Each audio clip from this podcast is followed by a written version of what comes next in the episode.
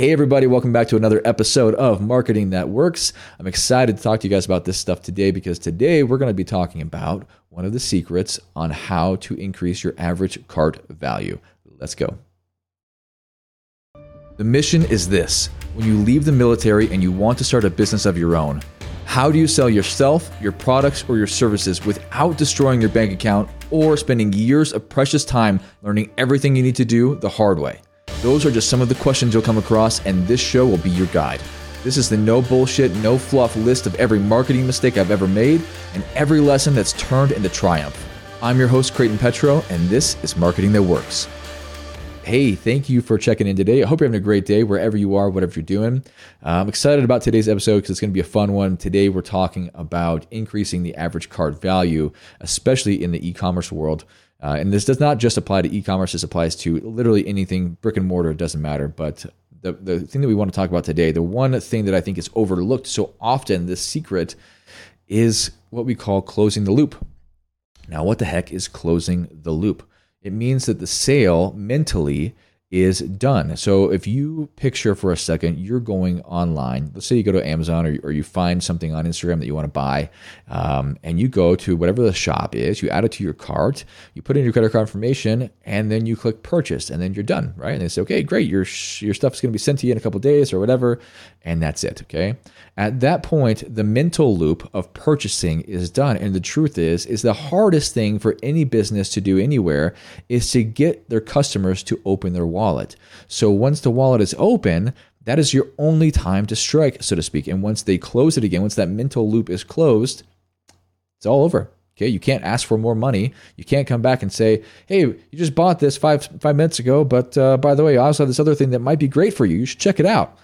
They don't care. Okay, mentally, They've made the purchase. They made the, the mental um, they made the mental change to say yes, I want to buy something, and then once it's over with, mentally it's done. So you can't go back and buy anything else. It's very very difficult to get people to come back again right after they've completed a purchase. So the easiest way to not close that loop is to have something set up in your e-commerce platform. I, I, know a lot of them do this, especially if you're doing something, for example, through ClickFunnels um, or one of the other landing page builders. I think um, I think ClickFunnels does it really well. I think that GetResponse has it in there as well. Uh, Samcart, there are a couple other ones, but it's called a one-click upsell, and you can have these upsells for people who purchase your main product, and that is how you can increase the average cart value by not closing the sale uh, and by offering something else before they check out. So here's how this looks in in practice, right? You would click on an ad, you'd go find something or whatever. You go to the sales page, you go to that that page, you okay, yes, I want this one thing, and you put in your credit card information and you, and you buy. But then before it checks you out, before it actually lets you complete the purchase, it actually still holds that purchase open, and then the next page says, "Hey, wait, before you finish, before you complete your checkout, or hey, you're 80% done before you before you leave." Do you also want X, Y, and Z thing, or do you also want this other thing? So, for example, let's just say you bought a book um, about whatever it is you want to learn about. Okay. And then the next page before the checkout is complete, it might say, an example of this would be, hey, here's this entire video training series or video series, you know, on how to actually use the information in this book. Do you also want this training guide, this video training, right? You have access to it for life or whatever it is. Cool. And people who are buying the book, if they really want to learn, there's a likelihood, there's a percentage of people who will then go and purchase that upsell. And that is how you keep the sale open. And typically that button that says, yes, add that to my cart. Boom. Once they do that, then it closes the deal. And now the, the total deal is not the the five dollars or ten dollars for the book. It's hundred and five dollars because they had this hundred dollar upsell, you know. Um, and that's how the upsell process works. Okay, now that you guys have gotten a hint of what we're doing here, I want to give you guys a real world example so you can see this in action. And the numbers from this uh, example that I'm going to give you are real numbers from a campaign that we ran with a client. The only thing I'm changing is what we're actually selling and the dollar values just to, to make things easy. But um, the numbers are real. These are real numbers from upsells. So, okay, so the first thing we're going to say is that we are going to create and sell a $10 report on how to get customers using Facebook. Okay. So the first thing we're going to do is we're going to run ads and we're going to create this campaign, and people are going to buy this $10 report on how they can start getting customers from Facebook. Next, we're going to have an upsell. The very first upsell is going to be a video training for $97 that teaches everything in the guide in that report but in video form step by step okay? And to get that it's just an extra 97 bucks. And out of everybody who buys that first report 27.5% of the people say yes i want the video training as well Cool.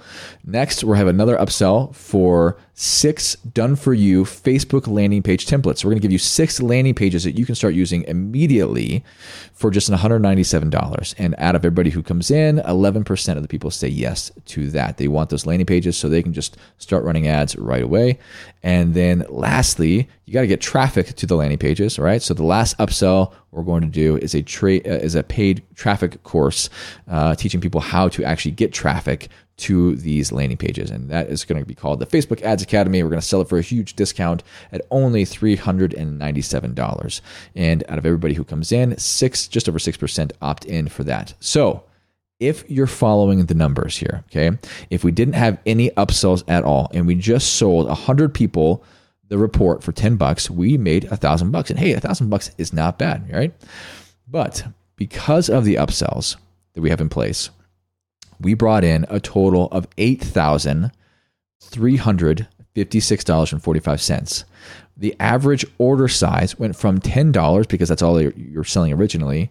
With the upsells, the, uh, the average cart size went from $10 to $83.56.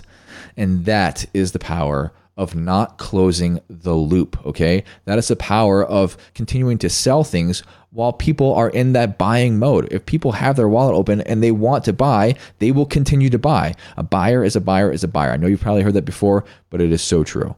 So, anyway, don't close the loop. The, the moral of the story today is have something available.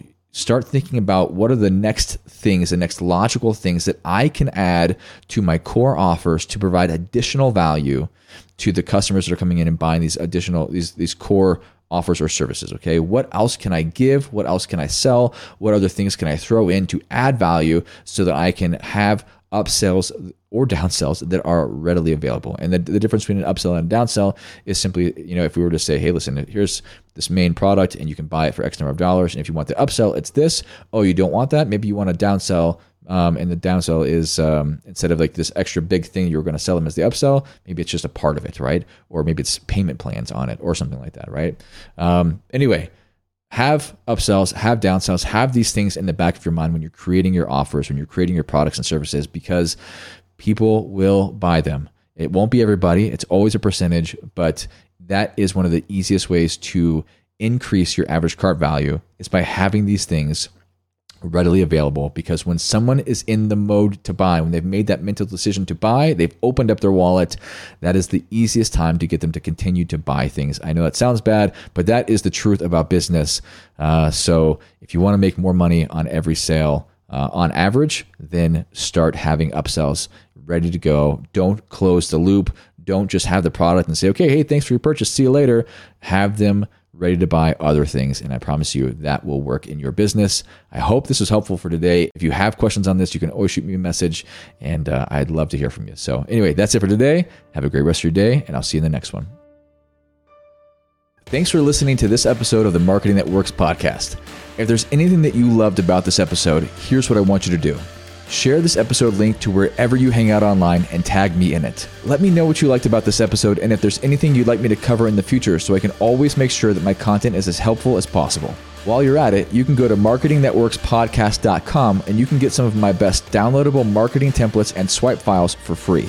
Thanks again for listening to this episode, and I'll see you again in the next one.